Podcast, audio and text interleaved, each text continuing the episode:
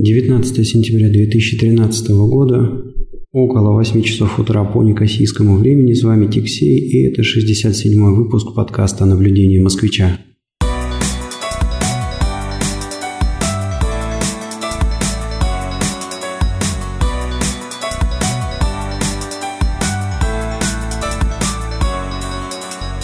Нет, ни в коем случае не переживайте, я никуда не пропал и не собираюсь забросить этот подкаст – а наоборот, планирую вернуться к обычному своему режиму, который, а, как вы уже, наверное, знаете, один выпуск в неделю.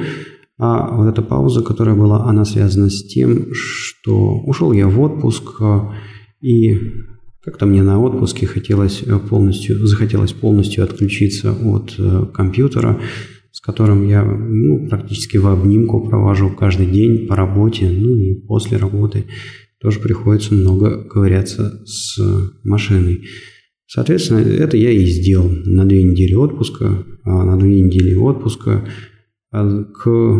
Да я вообще, по-моему, к ноутбуку не, не подошел, а все какие-то срочные вопросы получалось решать с помощью айфона и, в общем, на какие-то имейлы там только отвечал. Вот, собственно, и все.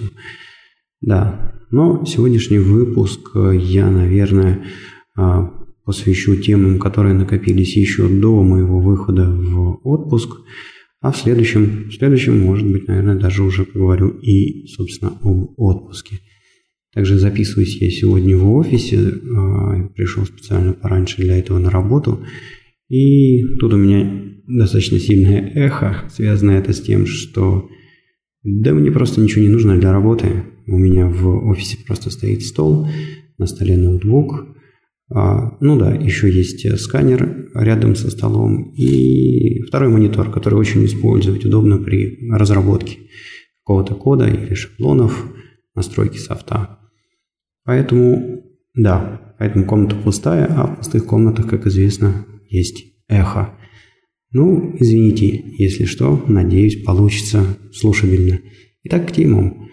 Перед тем, как э, уйти в отпуск, э, я э, долбил очень любопытную задачку.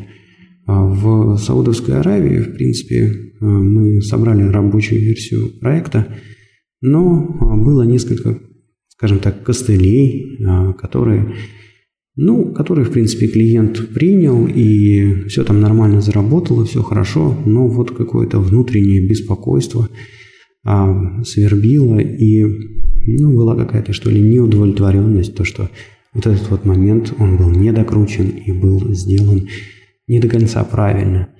Ну и когда у меня такое чувство возникает, ничего не могу с собой поделать, я ковыряюсь, ковыряюсь, ковыряюсь, пока, в общем, не нахожу то или иное решение а, причины, из-за которой скажем так, свербит в душе. Вообще, если честно, если вот говорить о программистах, о разработчиках, да, мне кажется, это вообще-то относительно относится к а, любому роду деятельности. У хорошего специалиста должно быть а, не только любопытство, да, то есть э, ему не только должно быть любопытно, почему это работает э, именно так, как оно работает, э, как это сделать, как развивается там та отрасль, в которой ты работаешь, но еще и а, должна быть какая-то упертость, да, то есть э, а, нужно, не нужно оставлять подранков, нужно долбить э, какую-то вставшую перед тобой проблему до тех пор, пока ты не найдешь решение этой проблемы. Вот это, мне кажется, отличает хороших профессионалов от э, посредственных То есть, э, ну, а профессионал же тоже не знает ответы на все вопросы, которые перед ним всплывают. Да это, наверное, и невозможно, столько всяких нюансов в любой отрасли, не только в IT программировании.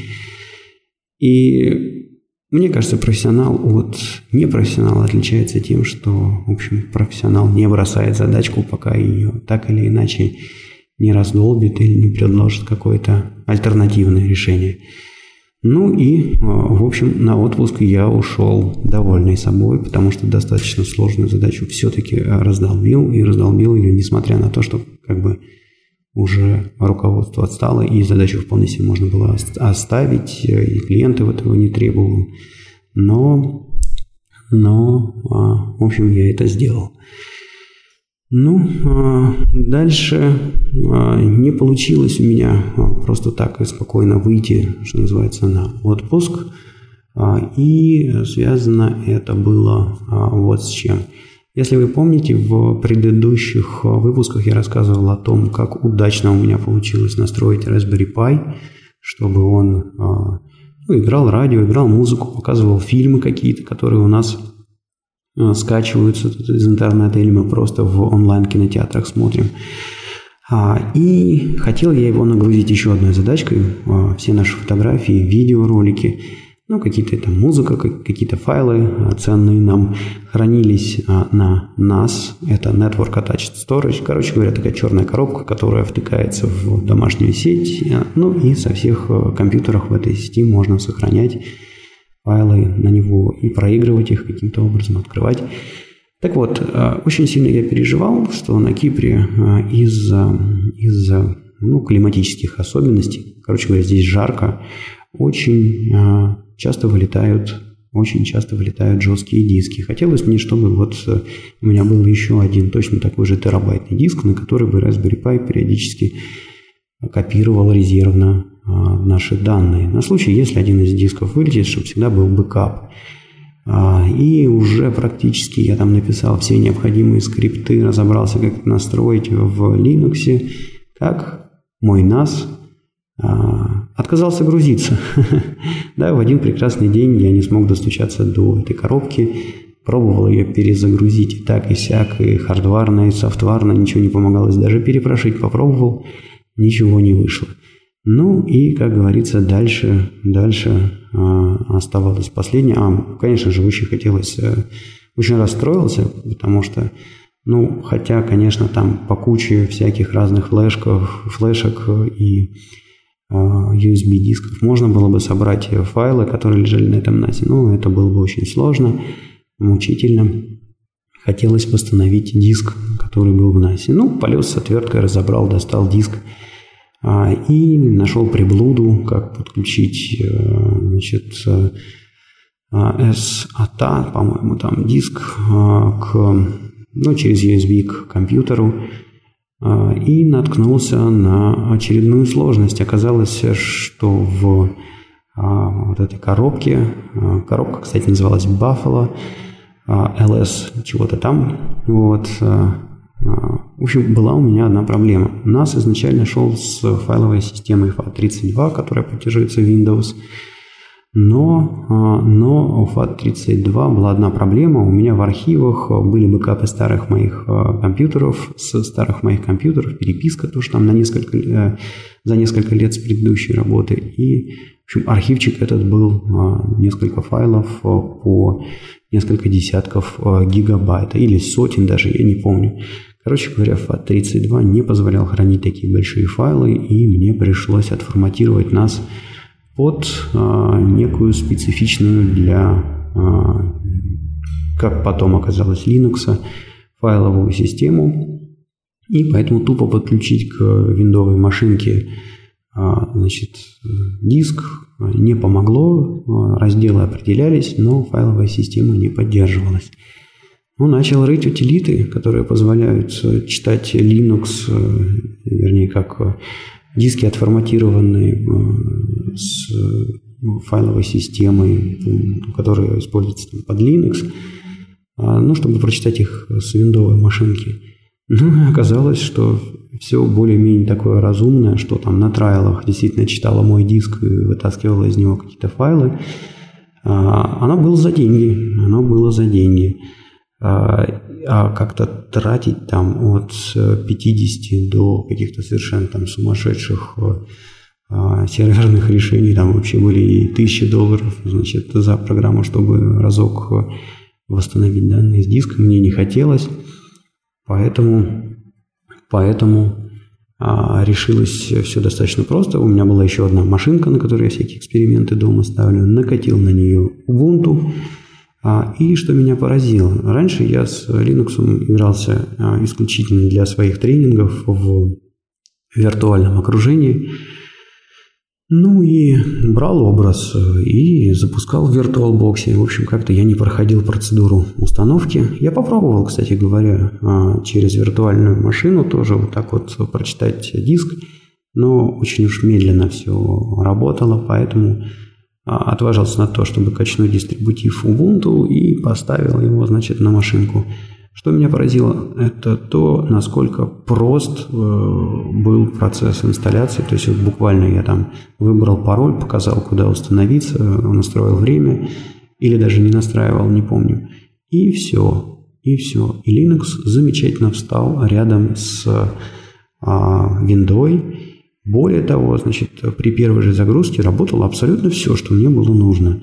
И браузинг в интернете, и аудио, и видео, а, и там USB устройства все подтянулись, и с диска я, значит, за 3 секунды, ну не за 3 секунды, конечно, там за несколько дней, потому что там было порядка 500 гигов всяких, всяких данных, а, ну, в общем, утянул. Благополучно я утянул э, все это безобразие. Ну, вот в очередной раз э, порадовался тому, насколько безболезненно происходит работа с Ubuntu с, в общем-то, с Linux, который для меня всегда был чем-то таким серверным и чем-то таким, с чем без командной строки лучше не общаться.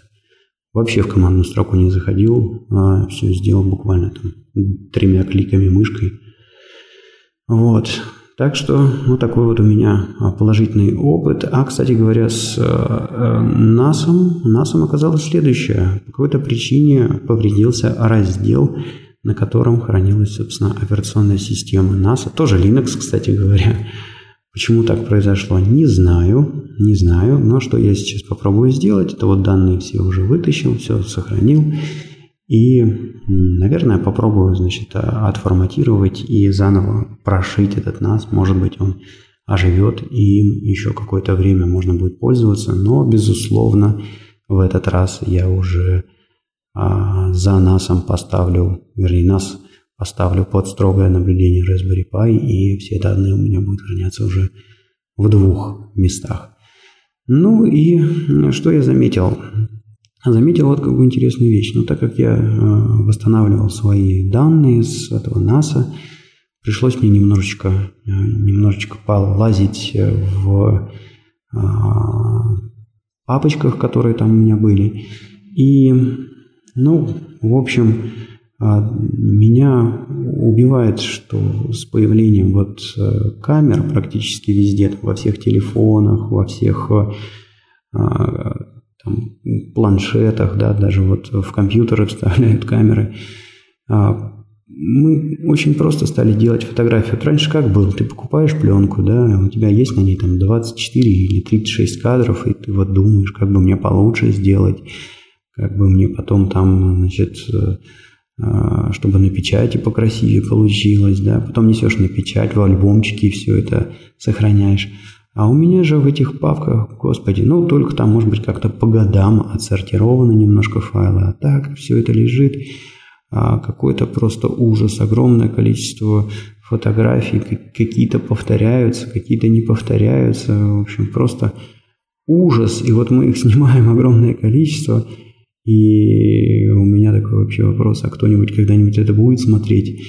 В общем, есть э, такая теория, что а, накрывает нас а, цифровая сингулярность. Смысл этой теории сводится к тому, что информации вокруг нас становится так много, что мы просто вообще не успеваем даже не успеваем даже а, а, ну, ознакомиться с тем, что уже произошло в какой-то области. То есть, ну, например, ковыряетесь вы в, математике, например, да, и э, считайте, что изобрели какую-то теорему, а даже и не знаете, что она уже там 100-500 раз до вас была изобретена, или, может быть, параллельно с вами была изобретена, или, может быть, ну, в общем, я думаю, вы поняли, о чем а, я говорю, то есть э, так много вещей происходит параллельно, что за всем этим безобразием очень сложно уследить и, конечно, наведение порядка во всем этом беспределе. Ну вот за этим, за этим, наверное, будущее, да.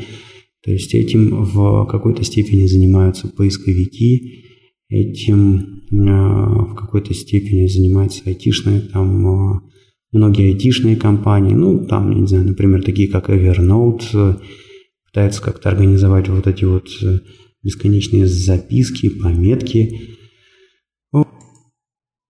Пожалуй, да, за этим будущее, и начал я думать, а как же все-таки хоть какое-то подобие порядка навести в своих файлах, и а, думал даже, может быть, написать какой-нибудь простенький скрипт на питончике, чтобы у меня он прошелся по всем моим папочкам и как-нибудь, может быть, отсортировал файлы по датам, прочитал, может быть, геотеги. А, и, в общем-то, уже даже начал а, ковырять какой-то код. Потом, опять же, вспомнил вот эту идею про цифровую сингулярность и подумал, а может быть, до меня все это уже было сделано. Ну что ж, и погуглив немножко, оказалось, что да, действительно так и есть. А, существует уже много программ, которые позволяют навести порядок в огромном количестве фотографий, как-то каталогизировать да, э, этих, эти фотографии. Вот. И в итоге я остановился на Пикасе от Гугла. Ну, во-первых, потому что она достаточно а, легкая программа. Во-вторых, она бесплатная. И в-третьих, мне понравилось то, что можно с ее помощью быстро собирать альбомы, тут же их публиковать в интернете. Все очень просто, красиво собирается альбом. Ссылочку можно быстро скинуть там, своим друзьям посмотреть. Здорово. Но, но это не это, скажем так, была а, фича этого приложения. А самое, самое крутое, что вот мне больше всего понравилось, это то, что Пикассо умеет э, распознавать лица. То есть, ну, это просто какая-то фантастика. Я э, буквально, значит, э, ну, например, указал 2-3, на двух-трех фотографиях лицо своего сына, и дальше уже программа, значит, сама ищет лица и пытается угадывать. И угадывает, должен сказать, очень неплохо. Если она ошибается, то можно поправить, сказать, что это, допустим, не Вася, и, а Петя. И, естественно, шаблончик, по которому ищутся э, Петины значит, лица, он тут же Google Picasso пере, пересчитывается, улучшается и постоянно значит, программа обучается и а с каждым новым лицом подтвержденным она становится, она начинает работать все лучше и лучше и лучше. И, ну, в общем, это было круто. И, а, в общем, вот а, прошелся я Пикассой по всем своим фотографиям. И дальше просто полдня, наверное, сидел и тыкал, а дай-ка я посмотрю там на супругу, на каких-то своих друзей, на каких-то своих а, на фотографии, на какие-то фотографии своих детей. И, в общем, прикольно. То есть вылезали какие-то фотографии, о которых я вообще уже совершенно забыл, что они есть, что они были. Очень такой интересный experience. И, ну, буду продолжать э, использовать. Классная такая программа. Так что вот, если вам интересно, попробуйте. Так, ну, э, что? По поводу отпуска, наверное – а, нет, нет, я, наверное, переключусь сейчас э, сразу на какую-то такую центровую тему а, последних, день, э, последних э, дней. конечно же, для меня это мы отдали второго сына в детский садик. Ему всего сейчас чуть больше, чем полтора года. И с этого возраста тут уже начинают возиться с детишками, как-то заниматься, лепить, рисовать, играть. А, ну, в общем-то, по состоянию на сегодняшний день, он у нас уже отходил, получается, 4 дня, вроде прижился, вроде нравится ему коллектив и особо не плачет, объедает. А, ну да, так у нас получилось. Видите, как с одной стороны помощи нет, а бабушки вокруг не прыгают, но с другой стороны из-за этого мы, может быть, не так много можем уделять внимание деткам, не так э, сильно о них заботиться, но это еще вопрос, хорошо ли это, потому что, а, грубо говоря, когда у нас происходит обед, ну, вот пацанам поставили по тарелке, и каждый ест. Нету возможности их э, кормить с ложечки, потому что нужно сделать 100-500 других дел. А, в общем, малой у нас очень быстро начал кушать сам, на горшок ходить. А, и э, стало понятно, что в этом плане он а, опережает своих сверстников по детсаду. Это клево, и там у них э, в ходе обеда он успевает съесть не только свое самостоятельно, но и объедает кривляющихся или не умеющих орудовать ложкой соплеменников. Ну, будем надеяться, что нормально у него, нормально у него как бы это а, пойдет. Вот. А, ну, что еще можно сказать а, из таких а, отпускных интересных э, тем, вернее, даже предотпускных тем, да, мы в этом году, ну, вообще как получилось, что Кипр, оно такое достаточно популярное направление среди русских и ну, выходцев из бывшего СССР, а, туристическое направление, да, то есть вот летом, когда народ думает, куда бы поехать отдохнуть, многие выбирают Кипр, плюс в этом году, ну, так вот подфартило, что ли, да, хотя сложно это назвать, конечно, фартом, в Египте там практически война творится, в Турции тоже какие-то беспорядки. В общем, многие люди, многие люди в этом году поехали в на Кипр отдыхать летом на море.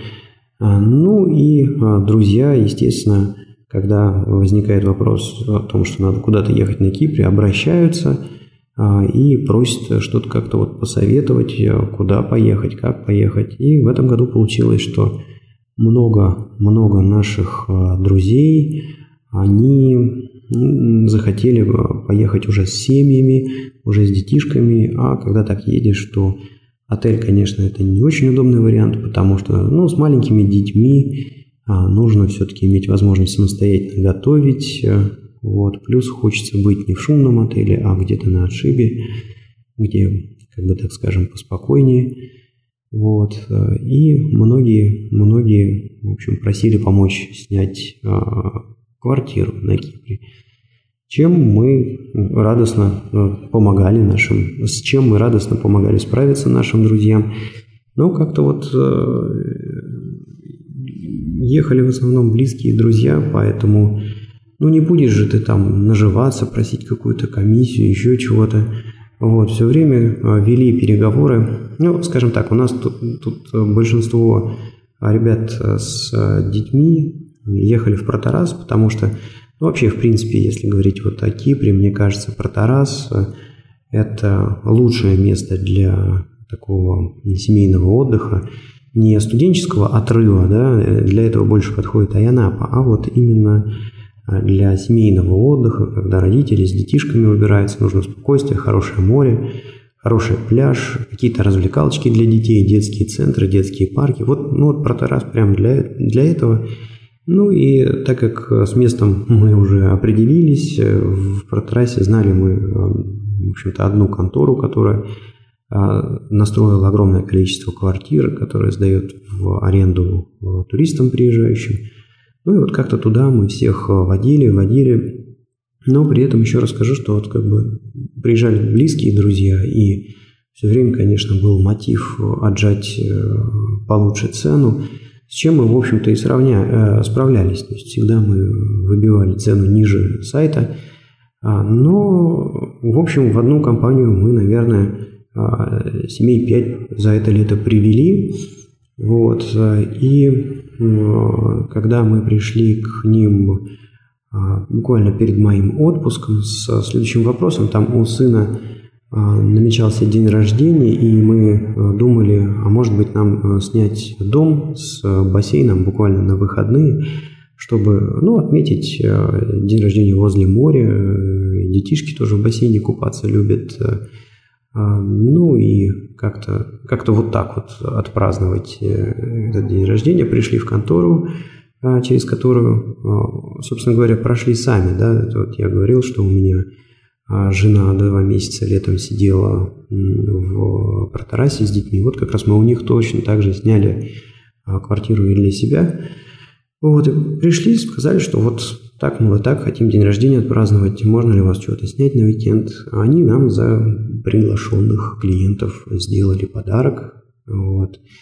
выкатили домик с бассейном недалеко от моря, где мы в общей сложности три дня очень здорово пробаландрасили. Вот такой вот приятный, конечно, момент случился буквально перед от, отпуском. Ну, что еще? Когда я уходил на отпуск, Кипр начал бурение а, вообще, в принципе, если говорить о том, что сейчас происходит на Кипре, конечно, унылая ситуация, а, и безработица растет, и куча бизнесов закрывается, и с банками какая-то непонятка. Но у Кипра есть одна надежда. Надежда это называется газ в а, значит, в море между Кипром там, и Израилем, похоже, дележка происходит. И вот первая платформа, промышленная уже платформа, она начала бурение, а как, как раз когда я был в отпуске, они сумели зажечь, зажечь факел, то есть пошел э, природный газ, э, подтвердилось его наличие, там уже какие-то оценки дают, сколько они газа нашли, и думаю, что, возможно, это спасение. Теперь у Кипра есть два варианта. Либо он станет вторым Катаром, ну, либо он станет какой-нибудь Мексикой. Вот так вот. Посмотрим, сумеют ли они распорядиться а, тем ресурсом, который свалился им на голову адекватно. Ну что, ну что, а, да, кстати, вот э, раз я затронул а, тему кризиса, как раз э, по ходу моего отпуска на Кипре происходил суд.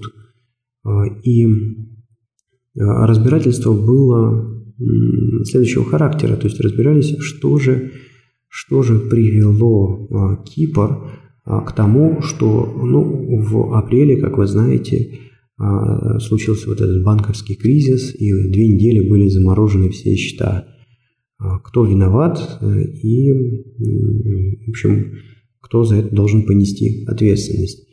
Ну, должен э, сказать, что был очень сильно удивлен. На этот суд для дачи показаний приглашались э, а, оба президента. То есть э, недавно же, прям, прям за несколько месяцев до а, кризиса а, происходили же выборы, и был выбран новый президент на Кипре, Анастасиадис. Так вот, его приглашали для дачи показаний, и в то же время приглашали для дачи показаний предыдущего президента Христофиуса. Дело по-прежнему идет, идут какие-то разбирательства. Это это очень выглядит удивительно э, на фоне того, что происходит в России, да. То есть э, мне кажется вообще немыслимым, чтобы какого-то чиновника там вызвали в суд или как-то его там посадили и осудили.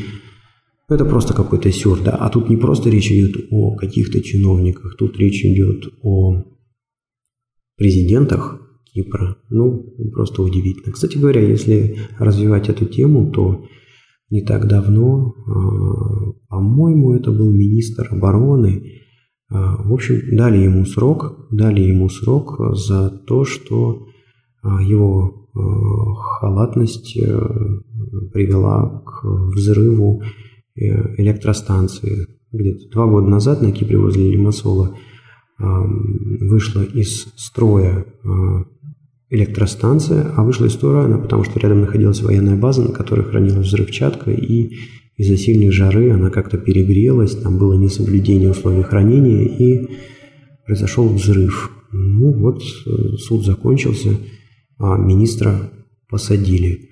У нас, значит, кто там? Сердюков, кажется, страшные какие-то бюджеты в РФ э, разворовывает, и что-то там, по-моему, судом даже и не пахнет. Поэтому очень это все удивительно выглядит тут на острове.